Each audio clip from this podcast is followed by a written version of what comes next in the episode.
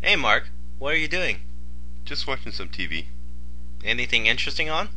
Not really. Just watching the sports highlight on E ESPN. So I take it you're pretty bored, too.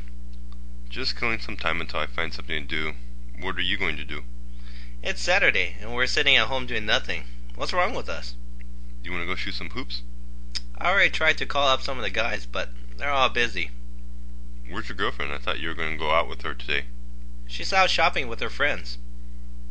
Let's go to Starbucks and think of something to do then. Alright. Do you have any cigarettes?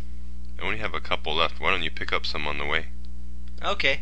See you there in about 30 minutes. Alright, see you there.